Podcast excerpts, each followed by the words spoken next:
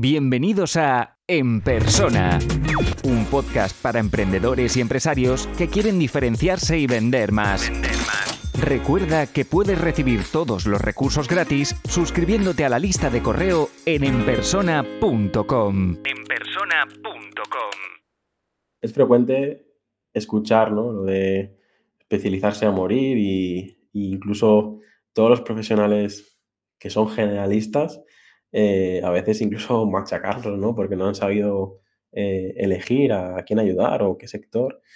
Yo debo decir que en estos más de 10 años he emprendido todo tipo de negocios, algunos activos, algunos cerrados, proyectos que han sobrevivido, empresas con socios que han tenido todo tipo de experiencias, y no ha sido hasta que he encontrado un nicho de mercado y una especialidad que realmente he podido sentirme cómodo y crecer, ¿no? En tu caso, veo que hablabas de eso, ¿no?, de que temías, entre comillas, el poder aburrirte eligiendo una única cosa. Yo también veo, ¿no?, pues la persona que dice, soy especialista en copywriting. Al día después, soy especialista en newsletter. Al día después, soy especialista en creación de contenido para LinkedIn. Al día después, soy especialista. También es, a lo mejor, bueno, con tanto cambio que hay en el marketing digital, evitar especializarse. ¿Cómo lo ves tú en todo esto? Wow, pues es que yo creo que la especialización por sectores es una cosa y la especialización por habilidades es otra. Entonces, yo soy una persona con muchísimos intereses. Al final, vengo de la filosofía.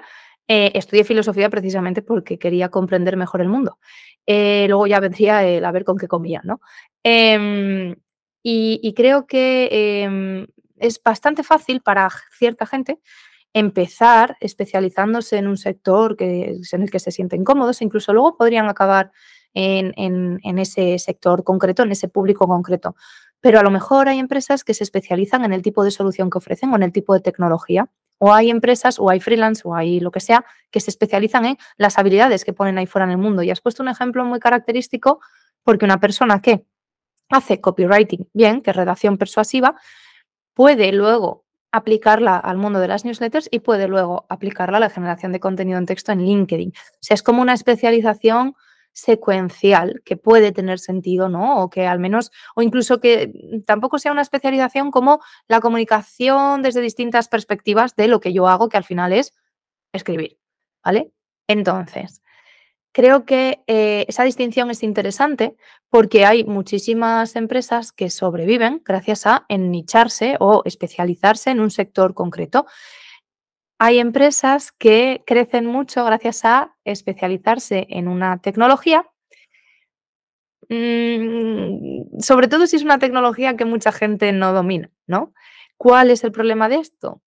Pues el problema de esto es que tú tienes una posición muy frágil en el mercado y que en el momento en el que haya más gente que se especialice vas a perder tu cuota de mercado o por lo menos va a haber más competidores, o que puede ser que la tecnología en algún momento deje de utilizarse como se está utilizando hasta ahora y entonces tendrás que renovarte o morir, ¿no? Entonces, creo que en este mundo de la especialización habitualmente se habla de manera indistinta de los distintos, o sea, de los diferentes subtipos de especialización, y creo que es conveniente hacer la precisión.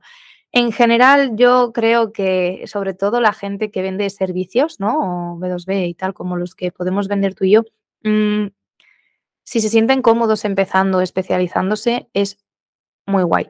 Pero el área de oportunidad real llega cuando tú tienes varias disciplinas dentro del mundo de marketing. Ni siquiera tienes que tenerlas todas nivel experto.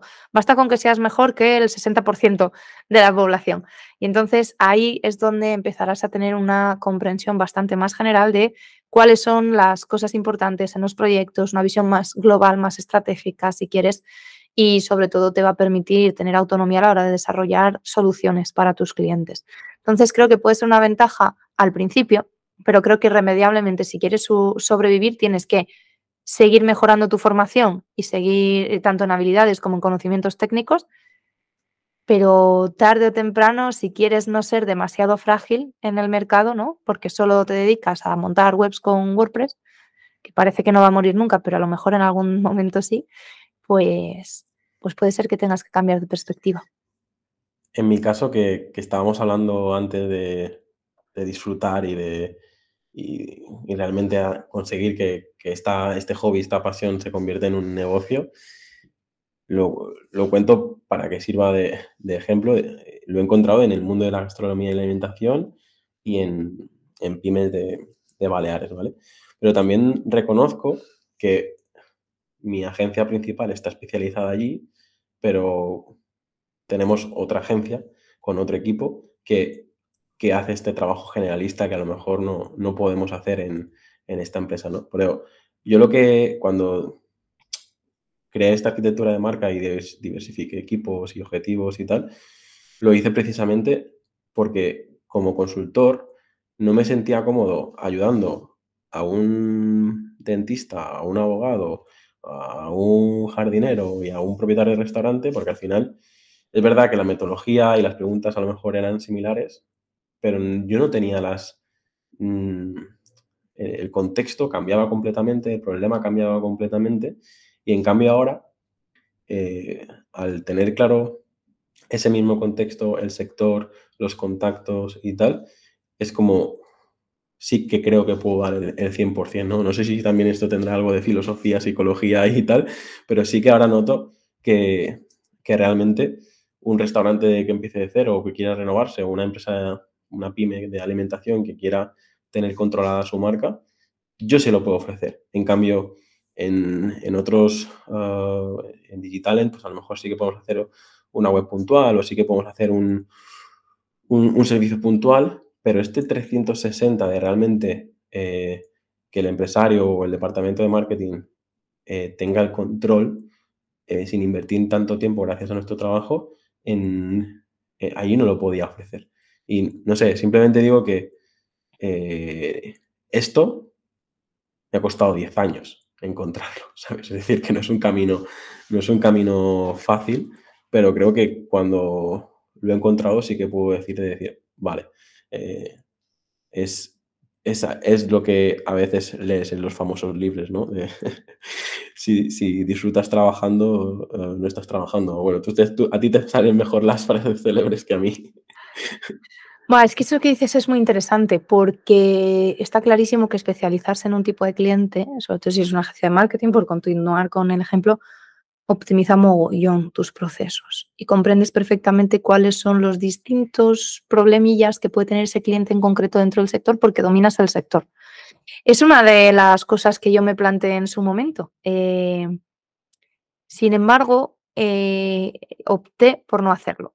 Y opté por no hacerlo, pero porque yo tengo muchísima curiosidad y no especializarme en un sector, además de ser más antifrágil, insisto, que eso no es discutible, lo que me permite, por ejemplo, es conocer casuísticas diferentes y seguir perfilando mi comprensión global del marketing, ¿vale? Porque al final volvemos a lo mismo, somos personas, tenemos todos, o sea, estamos cortados por un patrón muy, muy similar, ¿no? Y en cuanto descubres esos lugares comunes, aunque luego hay que prestar atención a las particularidades, es más sencillo. Entonces yo creo que al final depende un poco de cuáles son las áreas de seguridad de cada uno y qué sentido tiene. Pero está clarísimo, sobre todo, que cuando tienes un buen equipo que está especializado, que tienes además mucha experiencia dentro del sector, etcétera, vas a ofrecer te apalancas en un conocimiento que otra persona que llega de nuevas al sector no va a tener. El riesgo de esto también es acabar ofreciendo las mismas soluciones a los clientes y mantenerse vivo y entender que un cliente del mismo sector no necesariamente tiene las mismas necesidades.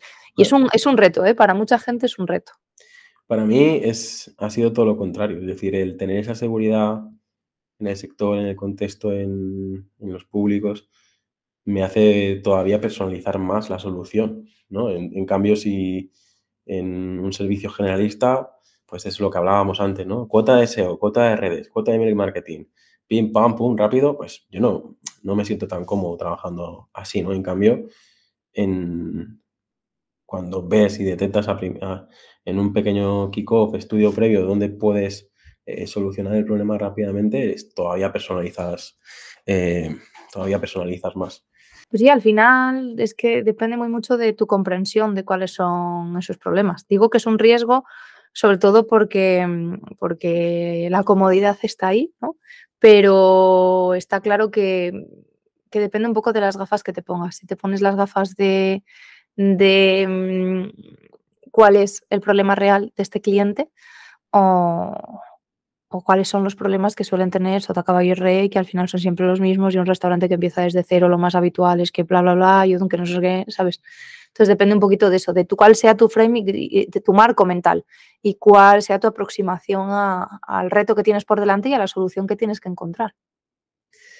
Ya te digo, simplemente quería dejar constancia de eso, de que si estás escuchando esto como profesional, que sepas que este recorrido te puede llevar muchísimo tiempo tomar la decisión, o como en tu caso, que incluso decidas no tomarla, ¿no? En mi caso, quise diversificar, crear 2 SLs diferentes, 2 marcas diferentes, 2 equipos diferentes y sobre todo por eso, ¿no? Lo que hablábamos antes, de que cuando un cliente llama, pues que el mensaje que reciba.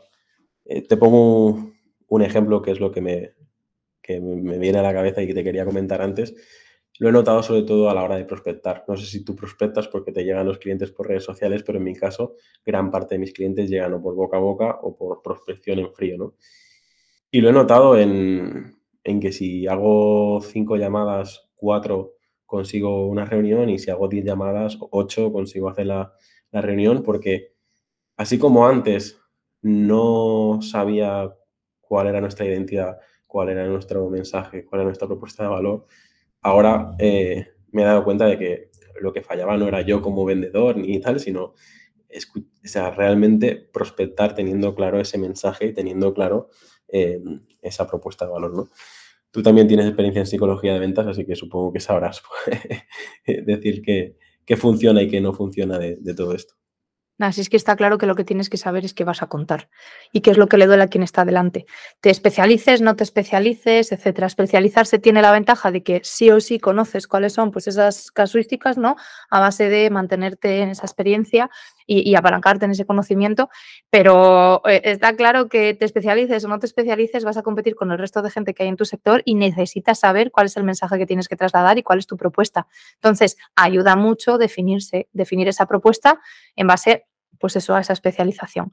Pero bueno, que tampoco es el camino, el único camino, ¿sabes? Lo que pasa que el que yo elegí tiene otros riesgos aparejados.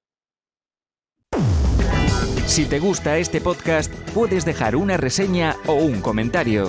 Es la mejor forma de ayudar para crecer y llegar a más gente. Suscríbete en Apple Podcast, iBox, Spotify o YouTube para no perderte los siguientes episodios.